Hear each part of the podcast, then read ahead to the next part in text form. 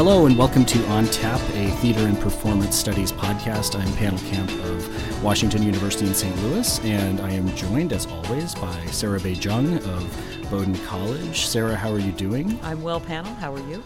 Good, good. Is it running weather out there yet? It is always running weather, Pannill but it's been a little bit rainy, windy, raining, uh, running weather lately. So I, am inspired by your attitude that it's never too cold. Oh, any anything above zero, you should be running outside, in my opinion.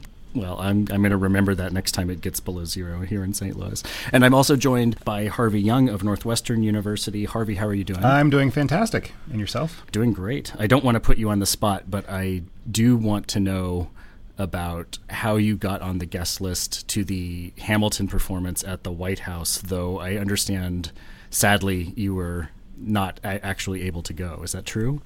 That is true. There were there were two magical hours in which I was on the guest list uh, for the White House performance of Hamilton, and at the last minute, the White House decided that they wanted to limit it to East Coasters, and I received a an email saying um, that phone call is not coming. The invite is no longer in your hands. so that's what happened. But it was great. It was a great two hours. There, there, was two hours where I imagined that I'd be singing along, you know, with Hamilton and hanging out with Barack. But instead, I oh watched it on YouTube and I cried. So I, I, would cry too. So sad. I feel. I think I feel sorry for you. I would have been so envious to, to have that to have that magic ticket taken away from you. Yes. How sad. It was like, um, but the anti Wonka. That's terrible. I had the golden That's ticket in my hands for a moment, and then it went away the anti Wonka. It, it's character building. Well, we will get into uh, talking about Hamlet. Uh, did I say Hamlet? Um, we'll get into talking about Hamilton in our third segment. You can so, take the early modernist out of the period, but you can't take the period out of the early modernist. That's right. Oh, and, and I would so much rather talk about Hamilton than Hamlet too. It's it's ironic. Um, so today on the podcast, we will be talking about first of all Diana Taylor and Marcos Steuernagel's "What Is Performance Studies" uh, publication project, a really interesting and exciting new publication, a collaboration between Duke University Press and Scalar and Hemispherica.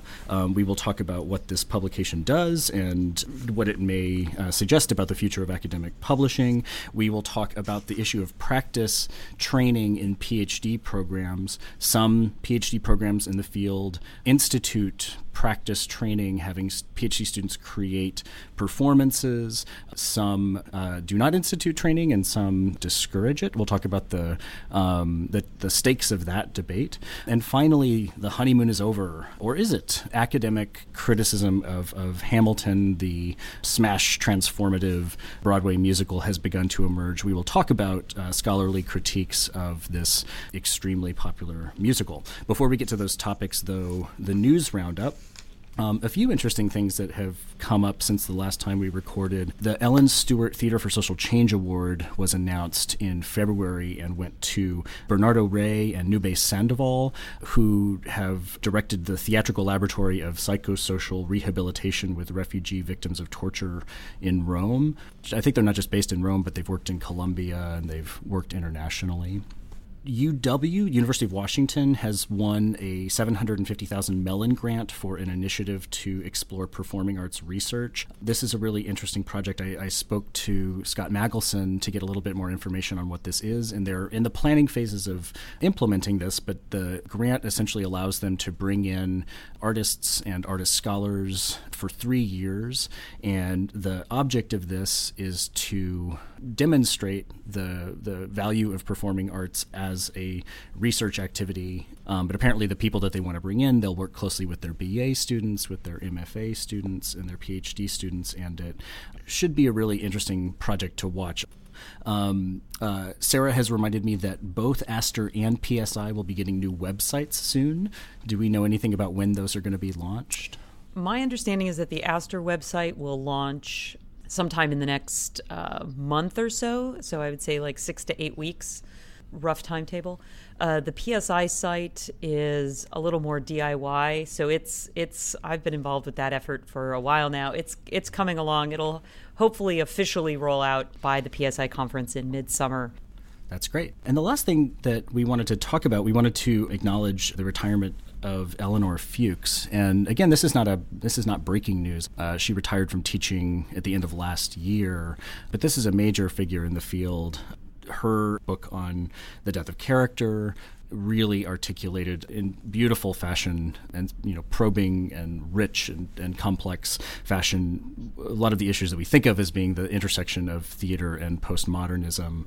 And i know that i'm not the only one who finds her article visit to a small planet to be an incredible teaching tool to lead undergraduate students especially into how they encounter a play. So we wanted to just remark that she has she has retired i don't know i don't believe that i've met Elinor Fuchs I don't know if you guys have any first person encounters with her. Well, I, I've chatted with her a few times and always found her to be an incredibly warm, generous uh, person to talk to.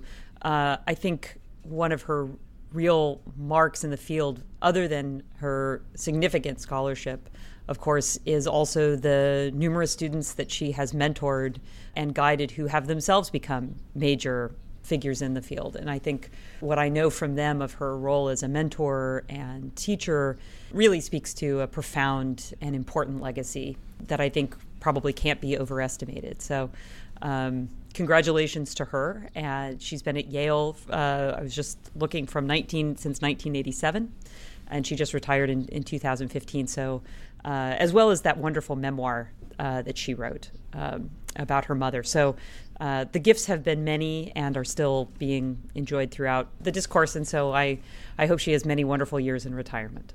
And I'm curious to know what she's what she's going to do next. Like now that uh, the schedule's a little bit lighter, right? Um, you know, what is the next uh, activity? What's the next publication? What's the next uh, conference presentation that Elinor Fuchs will give? You know, so I'm looking forward to seeing the many things that she will create into the future. I wonder. Indeed. I wonder if she'll write another play. I'd really love to see I'd love to see her do another play.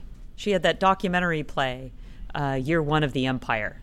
Uh, and I don't know, maybe she'll do something more like that. I think that would be great. Elinor, if you're out there, give us a play. So, our first topic is Diana Taylor and Marcos Steuernagel's What is Performance Studies book. This is a unique publishing project that is put out by the Hemispherica, by Duke University Press, by Scalar. There's a lot going on here that's really interesting in terms of uh, an attempt to define the field of performance studies and an attempt to navigate the changing conditions of academic publishing. Um, Sarah, can you tell us a bit more about what this is?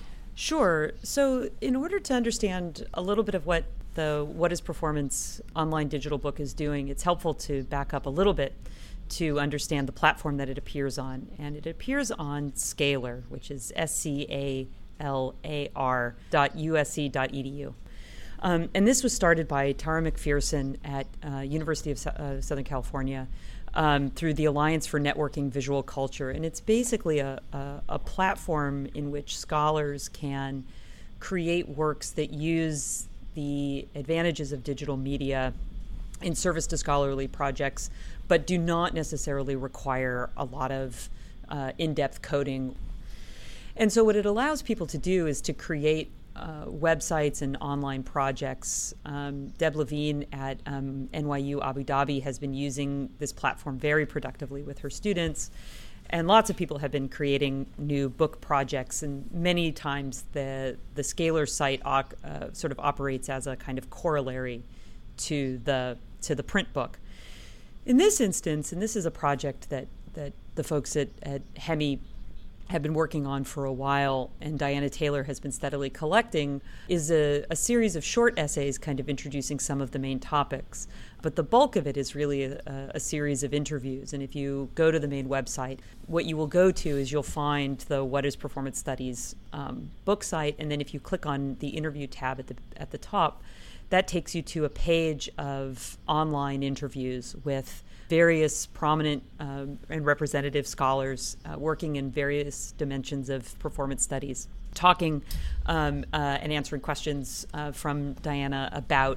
Uh, about their work and about the field, and what's interesting is to listen to these kind of in a in a matrix against each other. So the ways in which individual people are defining it at different times, how they're responding to previous comments that have come before, it's a really a, a, an interesting kind of format in that it really maps out, and it's been going on for quite some time. I think one of the earliest interviews that they have is with perhaps not surprisingly, Richard Schechner from 2001.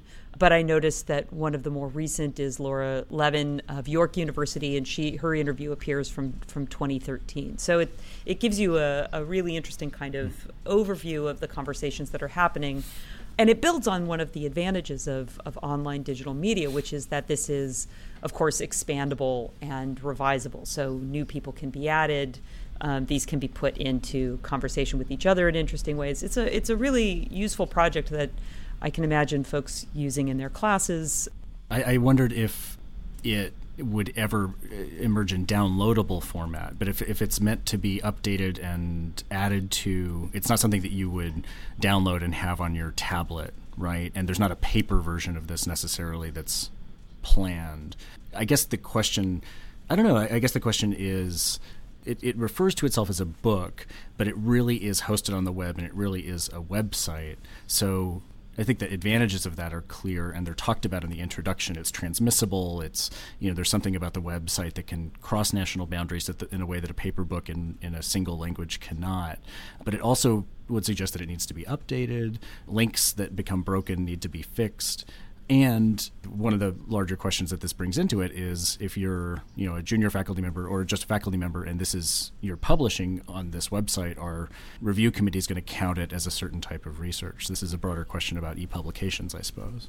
Well, two things and and then I can I'd be curious what Harvey's how Harvey sort of makes of this as well. One is that I think it's important to recognize that we're all moving away from downloadable content, right? So everything is going to be cloud based, and it's not so much what you have in your possession or what's on your device. It's what your device connects you to. And this has, has a lot of implications for publishing because, of course, it's going to be a lot easier to maintain and update things that are dynamic, but it also introduces uh, sustainability issues in terms of, as you mentioned, link rot and, and things becoming robust. Scalar has been around for a while now, and uh, and is I think institutionalized enough and has enough infrastructure. It's been supported by Mellon uh, Foundation among others. Um, that I think it, it really presents a very robust platform, and and indeed you see a lot of other presses looking to move towards similar kinds of online publications. The question of junior uh, and untenured scholars and even alternative dissertations and how those emerge and what those count for. I think that's a very real conversation uh, that is ongoing, but probably will uh, increase in intensity over the next few few years. Um, I was recently able to serve as an external evaluator on a entirely digital dis- uh, dissertation um, a website was built. No, there was plenty of written content within the website, um, but there was no print publication. There was no paper output. Um, and I thought this was really quite marvelous in, in lots of ways. But uh, this was at the National University of Singapore. But one of the questions that, that the committee had and that the university had is, you know, how do they how do they justify this um, as equivalent to, you know, something more akin to a monograph? And you know, I think for for anyone who knows me, my uh, ideology and my position in this question is probably fairly transparent uh, and evident. Um, but in case it's not, I'll just say that I am very much in favor of alternative forms of publishing. And I think, in fact, they are what is going to sustain and enrich the future of our field, um, which is not to say that print is dead or that you know the scholarly monograph needs to go away, but uh, I'd like to see more recognition of these alternative forms uh, as equally rigorous, uh, inventive, creative, and in many ways much better suited to our objects of study as dynamic, time based works than the print monograph. Harvey, what did you what did you think about this publication? I think it's great. Uh, what I like about what Diana's done with Hemi is to really take, in some ways, the lead uh, in an international way uh, at sort of distributing uh, and engaging performance scholars all over the place. So if you think of uh, the eHemi, um, eHemispherica uh, sort of website, also the journal, I mean, the journal by itself succeeded in uh, really legitimizing e-publishing, right? To the point where to publish in, in, in that journal is equivalent in many ways to publishing in a print based journal like TDR or Theater Survey or Theater Journal, among others.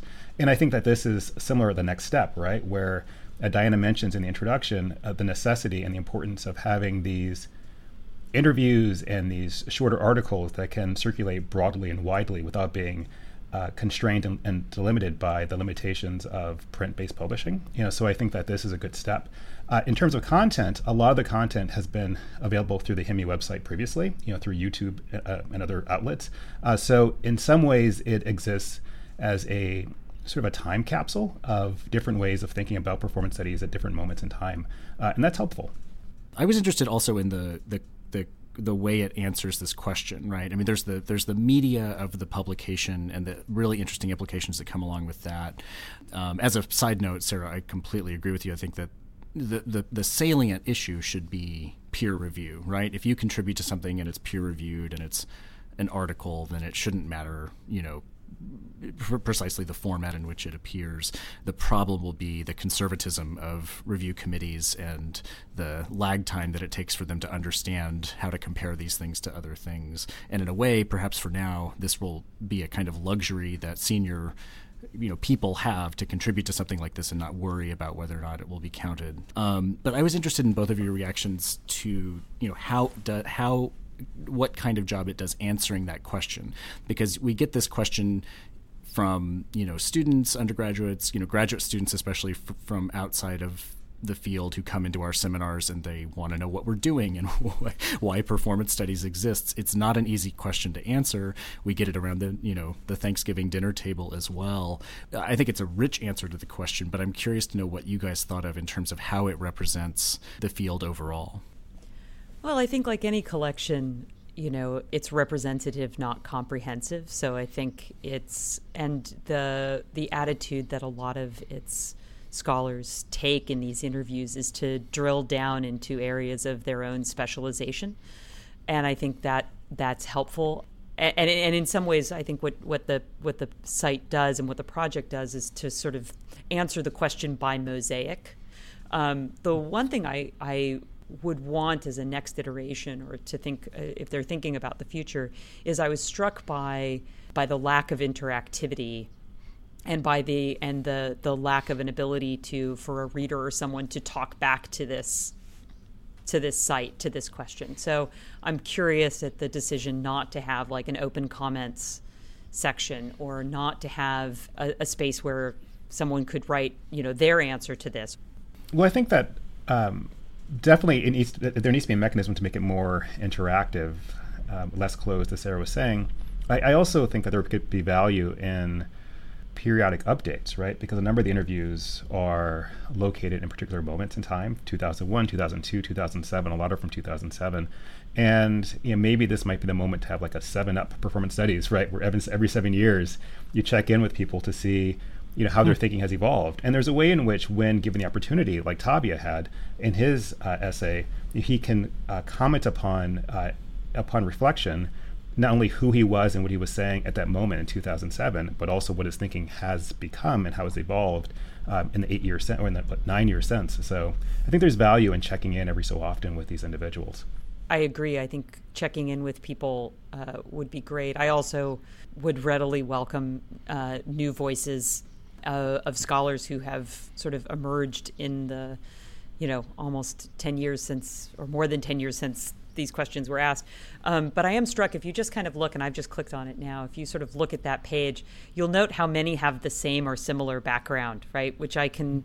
I, I believe is is Diana Taylor's office, and so I, I also am really struck by if we are moving into new spaces of uh, of publishing, you know, one and as well as teaching, right? sort of like the MOOC and the online teaching. One of the things that occurs to me is that we're all going to need to get a lot more familiar with the aesthetics of on-camera presentation and what environment says and how we construct right not just and it's it's really interesting how much these like even just these little thumbnails participate in a kind of you know sport jacketed book background, right? I mean, so so the you know we can talk about this as being an incredibly innovative, forward thinking, uh, progressive, and and uh, online digital cutting edge project, and it is. And at the same time, how much it recycles very familiar notions of what it is to be in the academy and to be a professor per se. Yeah.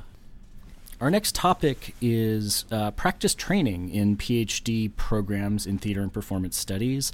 Uh, it, as long as I have been aware of there being PhD programs, there have been different approaches to the question of how and to what extent theater and performance scholars should be making performance in the course of their training. Some programs have an you know series of classes that students take. A lot of programs leave their policies on this question unstated. Harvey, what do we suppose are the rationales for either instituting practice training for PhD students or discouraging it? My inclination is that you know, for every graduate program, there is a founder or a set of founders with their very clear and distinct ideas of what PhD training should be, uh, and in terms of looking at the curriculum, you know, how much or how little practical experience should be included in that uh, training, right? In addition, there's also the question of uh, how long it should take a person to get a degree, right? Should it be two years of coursework, three years of coursework? And often I think that that plays a role in terms of the expectations related to uh, practical uh, uh, classes and coursework. Uh, so what you get is you get a range of, of um, uh, offerings within graduate programs, right? So, for example, at Stanford, you have seminars that are in the area of theater history, performance studies, performance theory, uh, and then you also have the requirement to take four workshops uh, in directing, right? And I'm unclear uh, how the workshops and the seminars differ, right? Because there's a, there's a different terminology on the website.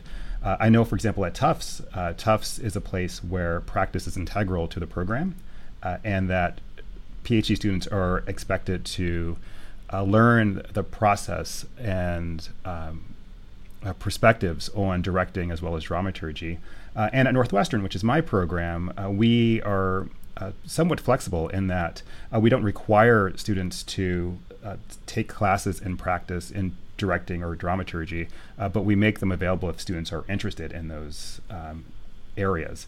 so that becomes a question, right? And that I want to open up to both you and Sarah you know, what do you think a PhD program should offer um, in this moment in the year 2016? Well, I'll, I'll, jump in here and just say that I think one of the answers to that has to be yes.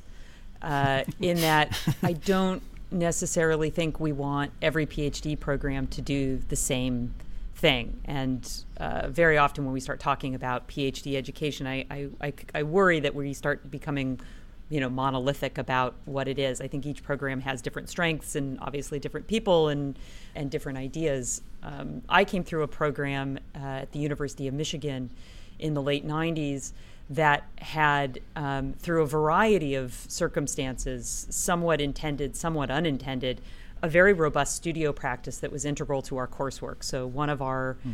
main courses every semester was a studio practice based course and for one semester, uh, the person who was supposed to be teaching that uh, left, and so they just brought in all of these amazing people who gave these like master classes for a, a, a semester, and it was an unbelievable experience uh, for me, both in terms of exposure uh, to new ideas and, and context, and actually meeting and working with people, as well as having you know my work looked at.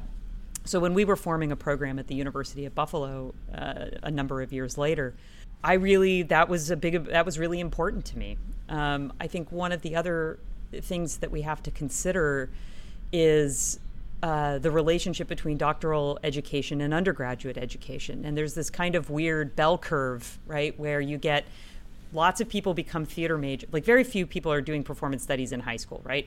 Um, so people come in as theater majors, and acting is generally the gateway drug and then we sort of try to kind of stretch them into you know history theory and then some of them go on into these phd programs where all of a sudden the practice the thing that drew many of us there for the beginning kind of drops out of the bottom and they kind of live in this rarefied space. And then they go on the job market and all of a sudden they're like trying to like figure out how to like you know do acting again because most of the jobs are talking to the undergraduates those very same of us who started you know who then got our phds who are coming in from high school musicals and all kinds of things like that.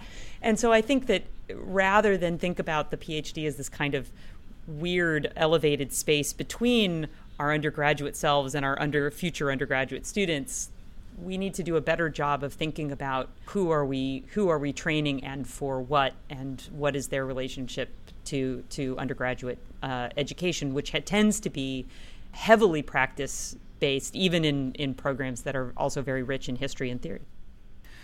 Yeah i think in, in answer to your question harvey i would say like sarah that it, it's hard to argue that phd students should be protected from slash forbidden from spending their time and creative energy uh, learning how to act, direct, design, etc. But it seems like there's a couple of different types of rationale. One would be that if you're going to be a scholar and you're going to research the history of or the theory of or the present existence of performance, it's sure a good thing to have been in the space yourself to understand what a director does or what an actor does to to be in the rehearsal room, to be in the you know performance space itself. It just seems that if you don't have that experience, you have an incomplete knowledge of the thing that you're trying to study and were there time and resources enough, then every PhD should also, you know, choose a specialty and, and become trained as an actor or director or all these things. So there's just a kind of, I don't know what you would call that, a, a kind of pedagogical justification for why PhD students should know their way around the, the art form. And then there's the, the job market motivation, which Sarah mentions, this is one thing where I just don't. I wonder if the ground has shifted a little bit. And, and, you know, when I was a PhD student, I tried to get opportunities to direct at, at Brown at that time there was no explicit, you know, there was no requirement in the coursework that was practice oriented, and I, I, guess I would say that you know, PhD student involvement in departmental productions and student productions was tolerated but not encouraged because you I think we're all familiar with situations in which a PhD student is directing or acting or designing, and they just their their coursework suffers. What I told myself at that time was, well, I'm going to go in the market. I want to be able to say I can direct a, a play in the season. That'll be a valuable skill. But I don't know that that helped me on the job market. I, I have a feeling that in a way that might be a residual way of thinking from a time when the theater professor was you know more often than not the english professor who taught shakespeare and directed the plays now with the job market dynamics being what they are, with there being so many you know people trained in directing and acting um, and design through MFA programs, many departments you know there's a kind of separation between the production of the season and the you know discursive research.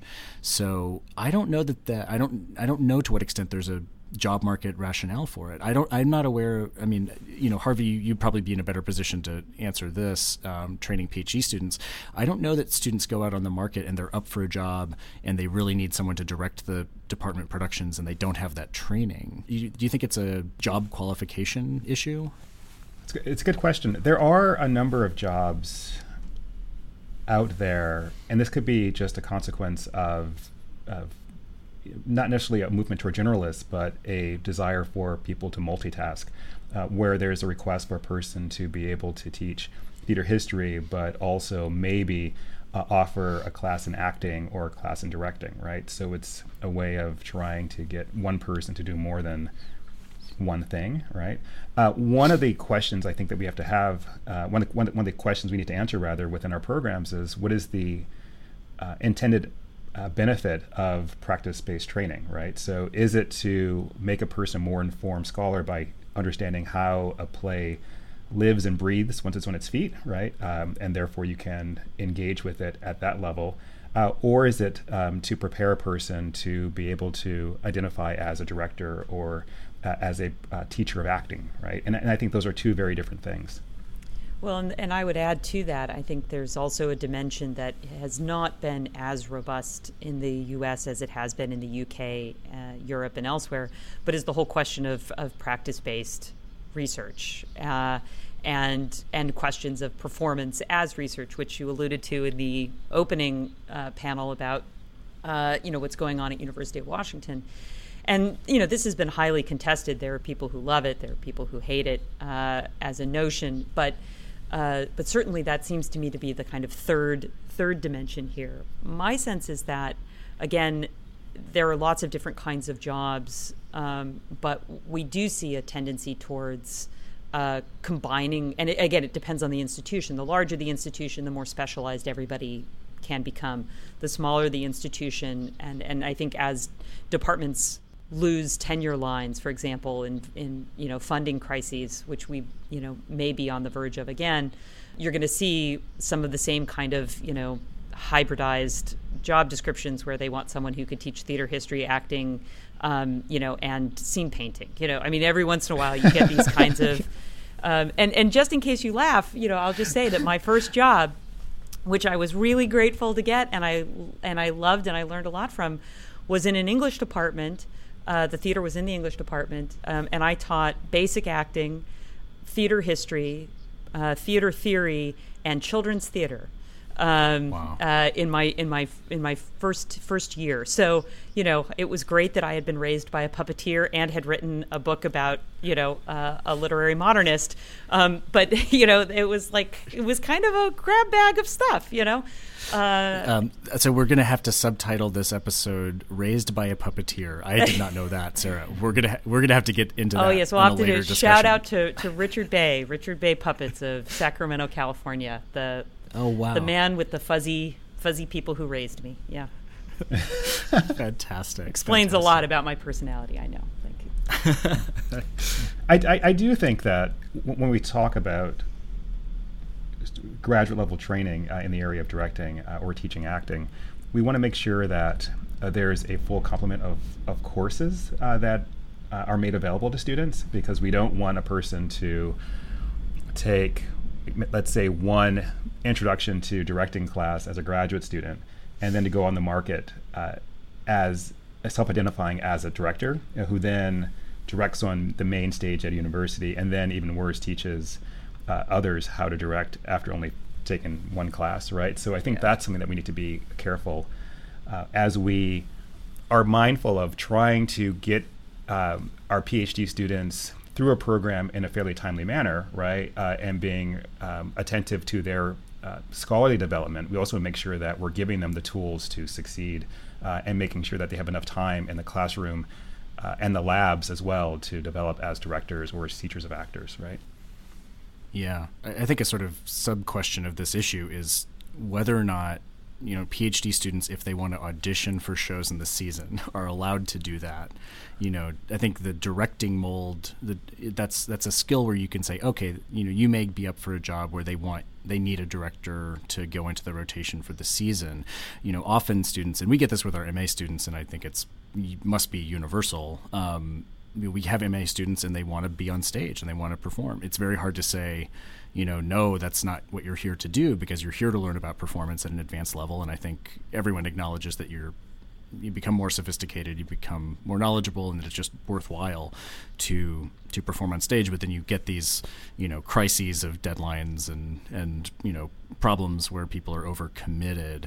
Um, it would be interesting to do a survey of PhD programs and find where uh, there was an explicit or just understood prohibition about auditioning amongst PhD, yeah, it, PhD students? It's a question, and and Sarah, this goes back to what Sarah was saying uh, at, at, the top of this segment. People often begin uh, and are interested in theater uh, through their identity as actors, right?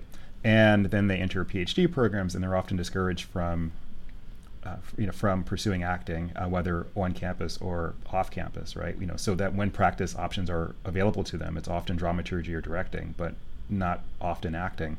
Uh, so then you have a person applying for a job, and you know they they still somewhat identify as an actor, but when you look at their CV, you know their their last credit is the senior year college show, and they are now six years or old six years or even older than six years older than that moment, right? So I think that's something we, we want to be mindful of. I wonder if there isn't also a, a similarity to to one's to non-native language study right? I mean, in, the in the and the question of you know, in, in much the same way as not every program should be the same, not every student should pursue the same collection of courses. For some projects, knowledge of a second, third, even fourth research language is really c- critical and essential. I wonder, you know, can we think about this in terms of for some kinds of projects, different kinds of practice and and critical arts practices are are more or less essential than others, you know. So if you're doing one kind of, you know, historical work, maybe acting in that period is uh, an essential part of it, and you really should be spending the kind of time working on acting that you would working on, you know, uh, you know, German, for example, for for a different kind of project. Finally, on today's podcast, we want to talk about Hamilton and scholarly criticism of Hamilton.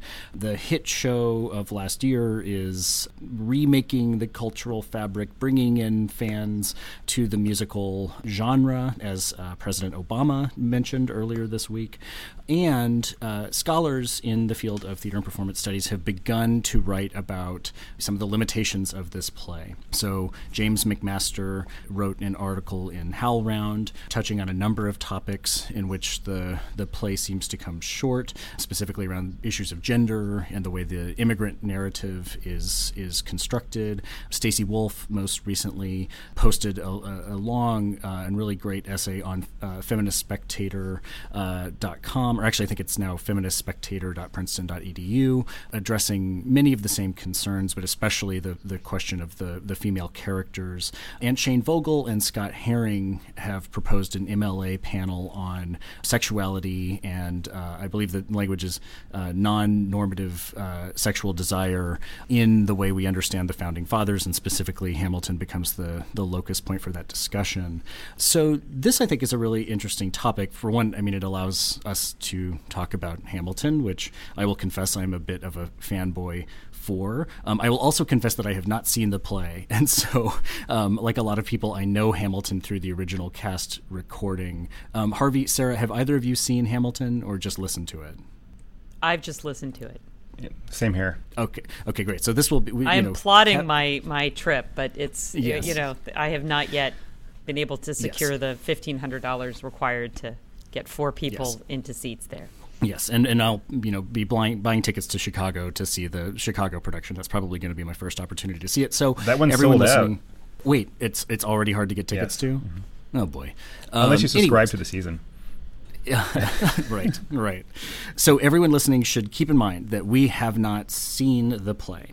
Um, but like but all good theater not- scholars, right? We're just going to talk about it anyway. Oh yeah, this does not prevent me from having extremely strong opinions about it. so so I've, surveyed the reading and I've taught, and you know, I, I imagine that like you guys, I've you know talked to people who know the show or who have seen the show and have you know reactions along the lines as well. But it it seems to me that at this point there are three main lines of criticism of Hamilton. The first being uh, that the female characters are rather thinly written, that they pretty much react to Hamilton and his genius and his problems, um, and that Eliza and Angelica, um, who are the two largest, most interesting female roles, are really sort of put into the position of the good wife, and that there's just a, an unfortunate result uh, in terms of gender politics. Second, there is this heroic tale of an immigrant who, by dint of his unusual intelligence and his intense work ethic, brought himself out of poverty and squalor. The criticism here is that this supports a neoliberal and conservative set of presumptions that are used to deny aid and basic services to poor people and immigrants right? That if you work hard enough and you're exceptionally talented then you know you can rise up out of um, out of poverty and that's you know that's where our energies should be directed. Um, and there's another line of criticism and this I have not seen written about yet but from people who have read the um, Ron Chernow biography I understand that in that biography, you learned that there was a basically a, a queer relationship between Hamilton and John Laurens um, that was you know part of the source material that Lin Manuel Miranda uh, drew from, but that is very much scrubbed out of the of the play itself. And again, I think you would have to see the play rather than just hear it to confirm that there's not a kind of space for same sex desire um, in the play. But certainly in listening to it, that seems to have been erased. And so these seem to be the three sort of main thrusts of criticism. Um, I have my Hamilton hobby horse that I am all too ready to jump onto, but I thought I would ask you guys first what you think of, of these critiques, and are there others that people have yet to turn their attention to? Well, I'll simply say that uh, my knowledge of the production comes in part from reading, but also I have a, a, a seminar this semester um, in which a few of my students have seen the show. Um, one of them more than once, I believe.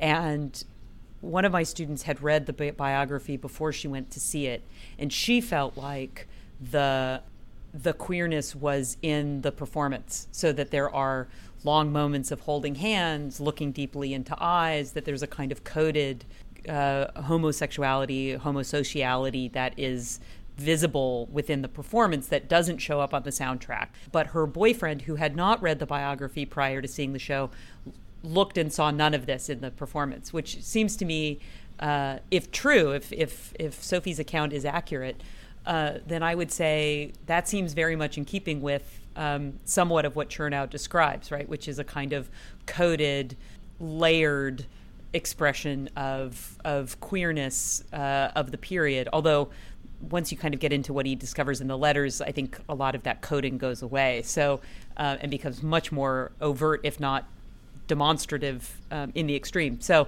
I simply offer that as a as another facet to think about in this context. That's interesting. I that is one uh, topic that I, I, I need to read the biography now because it's it'll be interesting to know to what extent it was a real choice to just not tell that story about Hamilton and, and Laurens. Yeah, my sense of the criticism is that uh, uh, that the authors, and here I'm thinking specifically of Stacy Wolf, uh, actually like loved the production, right? Uh, and and and Stacy's blog posting in the Feminist Spectator uh, as critic, and if, if in a Spectator, she's uh, quite clear that uh, she loved the production. She was impressed by the way in which audiences uh, responded, you know, sort of positively to, to, to, the production, but also how diverse the audience was. And it's one of those things where she, you know, confesses that even in the midst of of this celebration of the material and this joy uh, with the presentation, um, that there is this lingering concern uh, around the construction of, of, of female characters, right? Uh, to which uh, Miranda has responded, sort of not directly to Wolf, but in general, to say that, well, uh, he has removed any restrictions in terms of performance choices that will occur uh, into the future around casting, such as having um, a female actress play Hamilton, for example. You know, but I think that there's a question in terms of you know what is embedded within the uh, the musical itself, and then what are you leaving to others to uh, shift and change on their own. Absolutely. It, um, opening it up to cross gender casting doesn't change the way the female characters are written. Right. I think you're you're totally right that there is this theme in the critical essays, which is almost apologizing for having to criticize Hamilton and to say this play is amazing and progressive on so many fronts, and one doesn't want to be a scold or to be a killjoy, but there are things that have to be talked about in here.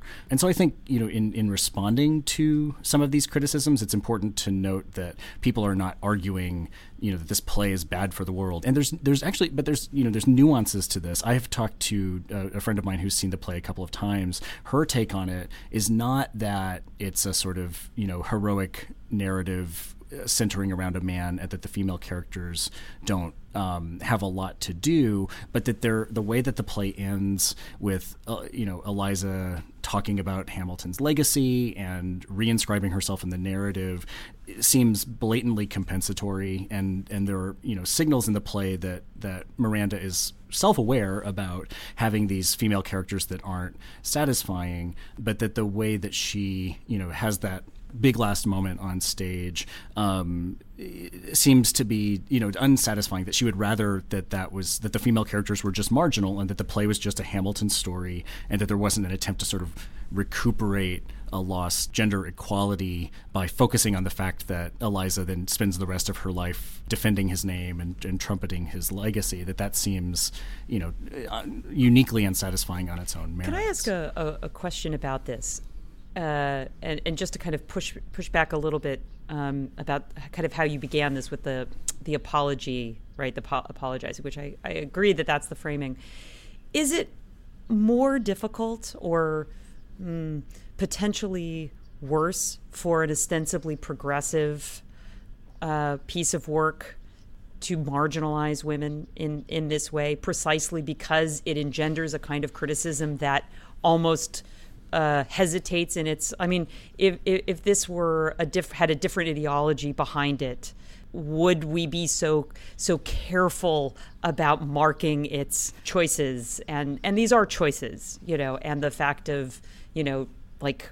I mean, whether it's encoded or or or not, the fact of, of Hamilton's, you know, perceived queerness is not readily legible, um, and it's certainly not central.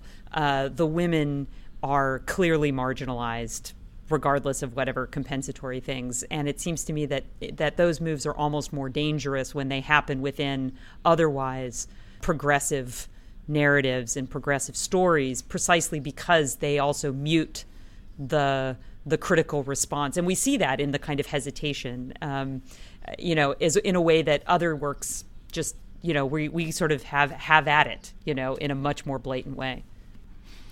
I think that's a fair criticism that this is a play that um, I mean people respond so positively to it for well reasons that I will want to get into when I'm getting to my thesis.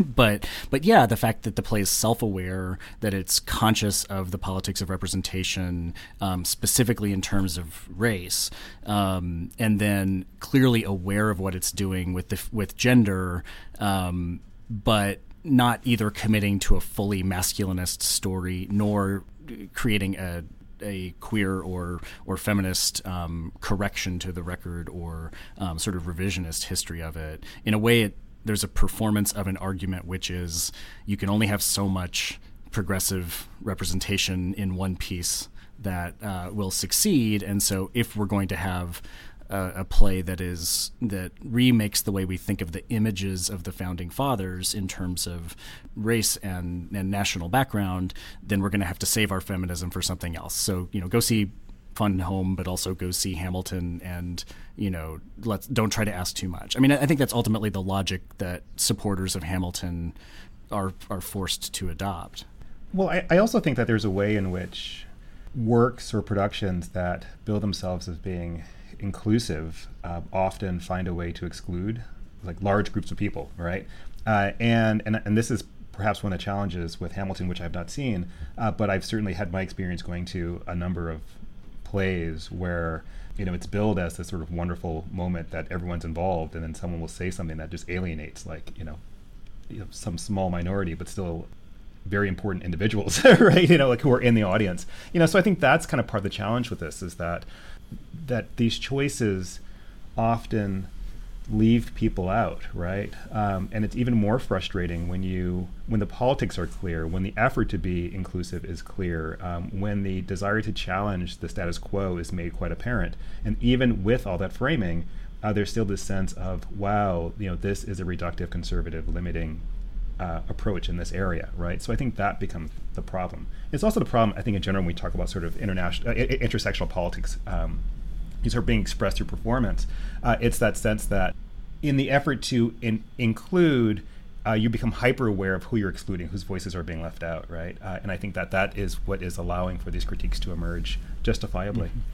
I'm reminded mm-hmm. of uh, Gertrude Stein's American history pageant, right? The mother of us all. And the the whole explicit debate about who would get the vote first, the black man or the white woman. And mm-hmm. and this comes up a, a, again and again and I think in some ways the tension that Hamilton in, you know embodies if not addresses explicitly is also very much worked into a kind of fabric of American uh, identity and and precisely you know what Harvey says about this notion of intersectionality and the way that it manifests on stage.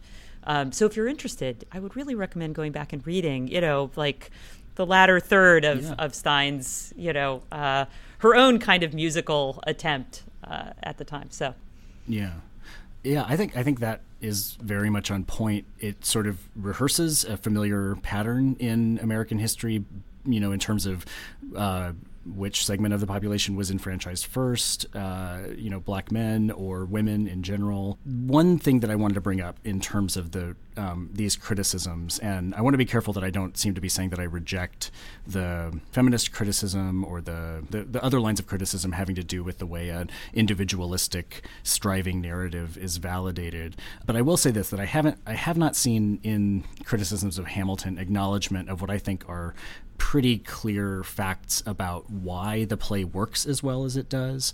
Ultimately, this argument will reduce down to a sort of classic argument about how how progressive can you be and still have a smash hit that actually begins to remake the cultural fabric. So in a way, these arguments are not new. But in my mind, having listened to the soundtrack dozens of times, you know, one of the things that I think is historically specific about the success of this play is that it merges what would otherwise be a kind of middle brow musical about the life of a founding father that you never thought to research with rap and, and hip hop music, which becomes a major part of pop music in the 1990s and and the early 2000s. And the seamlessness of that merger, the way that Lin Manuel Miranda has made Hamilton hip hop, and those are his own terms, that's the thing that makes this play I think it's part of why it resonates so strongly with certain audience members. It's brilliant in the way that he makes the American Revolution into a sort of hip hop narrative, but along with that comes a lot of the problems with rap music.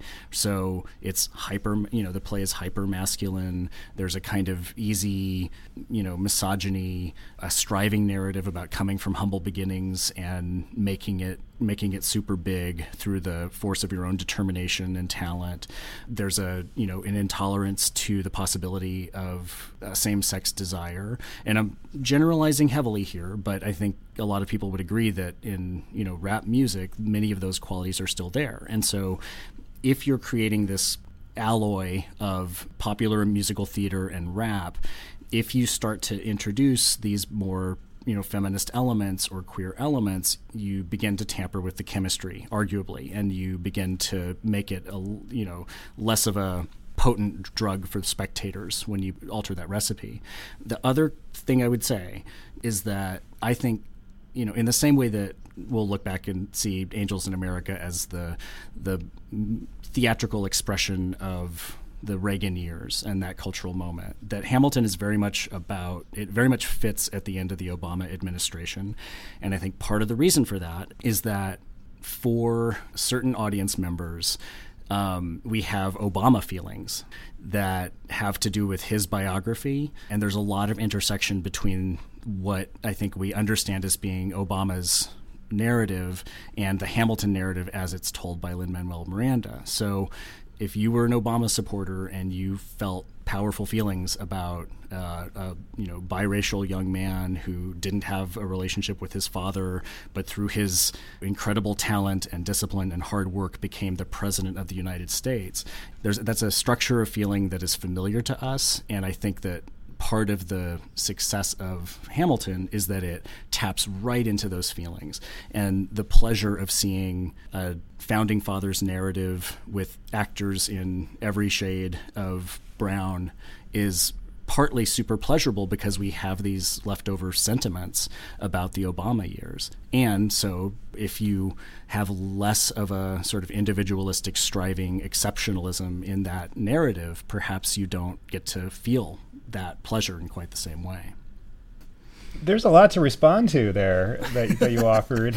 Uh, I, I, will just say that I'm not sure if I agree with your assessment of rap, um, and I do think that we're in this moment of of the sort of the popular um, embrace of the potential of rap music to uh, engage an array of politics, right? So we're in a moment where Common has an Oscar, right? You know, we're in the moment where um, you know, although problematic, you know, sort of what Macklemore has done, for example, but uh, in terms of actually uh, encouraging a conversation around um, uh, sort of same-sex relationships and homosexuality, Uh, and I also think that looking at the work that Kendrick Lamar has done, for example, in the area of looking at assault and abuses around black bodies specifically, you know, so I, I do think we're in this wonderful moment where uh, from many different perspectives, um, sort of rap music is, is demonstrating its ability to engage um, an array of politics uh, that uh, differs from uh, and actually moves beyond some of the limitations that were assigned to it uh, by previous generations. I think it's also important to remember that that the history of, of rap and hip hop was not exclusively in one kind of you know political or ideological vein. I mean, so like Public Enemy uh, and and other very left wing radical groups were there from the beginning. Um, I would also point contemporarily to you know Beyonce, and I think the you know the information and the debate around both the video and the Super Bowl performance is a really uh, important kind of counter narrative. I also question. I want to kind of go back to your first point, Pannill. I also really question this notion that there's like an inclusivity limit, and I'm I think I'm badly misphrasing you here. So let, let me you know sort of posit this. I, I think that's a right way. But this idea that there's an inclusivity it, yeah. limit to, to commercial success, and I think that this is a, this has been a pervasive and uh, an enduring myth that has worked to keep numerous people out of numerous opportunities. And I think we we yeah. we perpetuate it uh, at our collective peril. Yeah, I, I, didn't want to. I, I, want to be clear that I'm not saying that that's what I believe. You know, I'm I'm glad that I don't have to make decisions about what shows to produce and what not to produce. But I think there is a sort of economic logic or set of presumptions, which is that if you're too groundbreaking and too inclusive, you're going to turn off part of the audience. So I want to be clear that I'm not saying I espouse that belief, but I think there, I think that you could sort of see that as a way of defending uh, Hamilton. Um, almost at Hamlet there. You know, the um, other the other piece me, of that though too that kind of goes back yeah. to the other thing that you were saying as Hamilton is a response to Obama. I think also yeah. uh, uh, treats Obama and his presidency and the reception of it as a little bit too much of a of a origin point. I mean, Obama is successful pre- precisely because he taps into the n- same kind of narrative and the same beliefs that Hamilton taps into, right? And so, what we're really talking mm-hmm. about is a, a centuries old belief structure in what American identity is and the performance of it. Yeah. And so, Obama's successful as a politician in many ways because he figured out how to adapt what people already believed was true about themselves and about their country and to establish a spot within yeah. it. And Hamilton of course does the does very much the same thing. I wonder how much the idea of Hamilton in response to Obama, you know, you made the the analogy of of Angels in America to Reagan and I I wonder what it what it what changes when the when the response is an affirming um, mm-hmm. arguably an even reifying one, as opposed to a deeply critical oppositional mm-hmm. one to its time. Like, what does you know? Does his, does yeah. theater do something different when it's opposing its contemporary moment and the dominant powers within it, as opposed to celebrating and and and and um, and holding them up as ideal in some way? Yeah, absolutely. I think you know, in a way, the the audiences are for the plays are comparable. Um, you know, um, I think Stacy Wolf talked about the diversity of the audience that she saw at Hamilton, but it was not.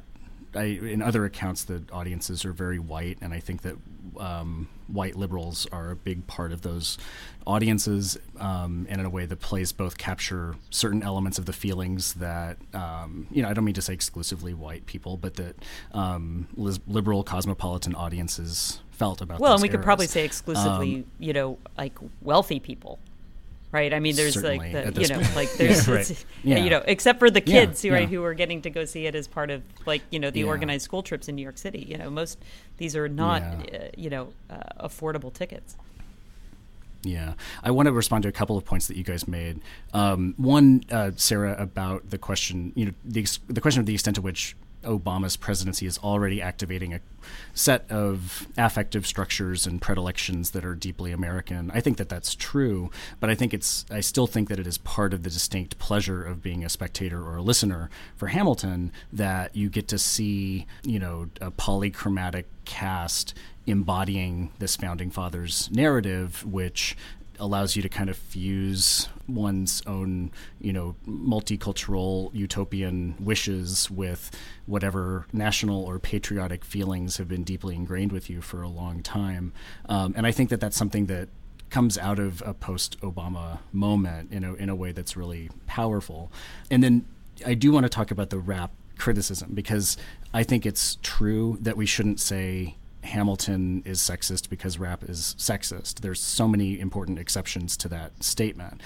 But if you look at the specific vernacular that Miranda is reactivating and the there's you know dozens of artists that he's talking about, but um, Mobb Deep, Nas, Jay Z, Eminem, these are sort of particularly strong influences, and a lot of that stuff is deeply sexist, homophobic, certainly individualistic and violent. I, you know, I think that part of the problem with Hamilton is that it's effective partly because it is tapping into feelings that are, you know, rooted in some of the less uh, savory aspects of of hip hop music. Any final or parting thoughts on on Hamilton? Well, I'll, I'll say one thing. I do think that um, there is a way in which the White House's embrace of Hamilton does lend itself toward making more and more comparisons, right? Um, so that when you have Michelle Obama saying she's seen the show a couple times, when the performers are invited into the White House to perform um, Hamilton itself, you know, then that uh, just demands, you know, a um, desire or, or, or, calls upon people to uh, create that association. And, and I don't know what the association is. I don't know if it's a case where, for much of the first part of Obama's presidency, there was an effort to render him occupying the office of president and also Michelle Obama occupying the position of first lady, uh, you know, to, to render those both legitimate in everyone's eyes, right? So there was a lot of effort, right, as we recall going back seven years ago, in terms of you know what is the look of the first lady, what is the look and sound of, the, of a president, uh, and I think that we're beyond that moment now, uh, and perhaps this sort of recognizes that, um, you know the wide embrace of a play like of a musical like Hamilton could you know, accept the sense that anyone can play or occupy any role. So should we move on to drafts? Yeah. Drafts. Finally, on the podcast, uh, we have this segment we call drafts. These are things we're thinking about. Perhaps they're not fully formed. Um, so please pull up a stool, join us at the bar, and have a draft. Uh, Sarah, what are you thinking about these days? Well, this kind of plays off of uh, topics we've been addressing here already, but uh, I am struck less by the sort of comparison of Hamilton to Obama, though uh, that's obviously there, but more by the simultaneity of Hamilton's success and the rise of Donald J. Trump uh, as a political performance par excellence. And so, for those of you who, like me, are um, marveling uh, at the overt theatricality of the contemporary race, I just wanted to sort of draw attention to two two things that I'm using to to frame this and talk about it with my students. One is this uh, the wonderful footnote in um, the work of art to the age of in the age of mechanical reproduction uh, by Benjamin. Footnote 12, where he talks about uh, bourgeois democracies in crisis uh, because of recording and broadcast technologies and the rise of the dictator slash actor and how the these two like it's it's his one kind of like ambivalent uh, compensation to the all the wonderful things that uh, mechanical reproduction is bringing with the destruction of aura. Um, and it, it, really reads uh, really profoundly. And I'll, I'll, simply read the last sentence of, of, footnote number 12 from that essay, which is the, that the trend is toward establishing controllable and transferable skills under certain social conditions. This results in a new selection, a selection before the equipment from which the star and the dictator emerge victorious. Uh, so I find this really compelling. And I'll just sort of say, as another side note, um, that I've been really enjoying rereading um, Timothy Raphael's The uh, President Electric, Ronald Reagan and the Politics of Performance. Um, and this is University of Michigan Press uh, from 2009. Uh, and Raphael uh, refers to the ben, uh, the Benjamin quote, um, but in a, in a larger context, and I think just does a marvelous job of conceptually situating uh, Reagan in a way that makes the contemporary experience uh, of of Trump uh, really salient in my mind. So that's kind of that's one of the things I'm playing with. Fantastic, thank you, Sarah. Harvey, what's on your mind these days? I am thinking about book awards, uh, and the reason for that is I'm every so often I find myself on a judging panel uh, for like, trying to find, identify the best book in American theater, or the best book in theater, or the best book in performance studies, readings of suburban Chicago. I don't know. yeah, so I'm on a lot of these committees, and part of it is as I'm looking at this stack of books that I, I need to read uh, over the next few months, uh, is trying to figure out what we look for in a best book and even why we even have these best book awards. Uh, I've spent a few years now lobbying for us to move away from having a single best book to identifying like notable books or I don't know important things for people to read. You know, similar to the New York Times, where it's not just one; it's often a list of titles. Yeah uh, realizing that that has a greater utility for the field and also for individual scholars. Uh, but time and time again, there's always level resistance uh, within these committees that there has to be one winner, only one winner, uh, and there's a discouragement around honorable mentions, and there's and there's really a discouragement from the idea of a slate of books that you're encouraging people to read. So that's what I'm thinking about right now yeah, I'm on one of those committees now, and it's it is super hard to compare the merits of books that are that come from different parts of a field as polyglot as ours. So I I, I understand where you're coming from. Of course, it would be difficult to segment the field and talk about which is you know most valuable from what different area. But I think what you're talking about is you know sort of short lists of uh, outstanding work that people should know about. Yeah. Um, my draft uh, is I had two options. One is a ridiculous one, and one is a more intellectually oriented one. Uh, which one's which one do you guys want to hear? Oh, I think I think this this this discussion has got, got really dark really fast uh, at the end there. So I think go with the go with the silly one there, Pannill. I I'll agree. The, I agree. I'll go with the ridiculous one.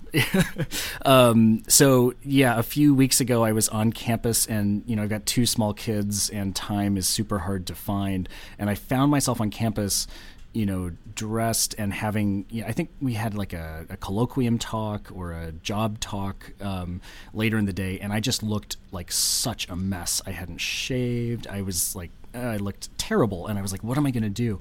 And I realized that I could go down to the bookstore, which is in our building, buy a razor, and then take it to the dressing rooms and clean up, which may this may be something you guys have already done in your lives, but the unique resources that exist in theater and performance building department buildings are kind of amazing. You know, as a sort of I don't know, subtopic of the history of the field, someday someone should write about the way that the the theater production uh, resources of a theater department allow the academic side to to do certain things that would be more difficult otherwise. So this is a project. This I'll write this you know article or, or book when I'm in my 70s, I guess. I will look forward to that Pannill. All, right. We will nominate you um, for a um, Best what, Book of the Year award when you write that book. No, just just a just a book worth reading. Just a book worth reading. All right, um, let's wrap it up there.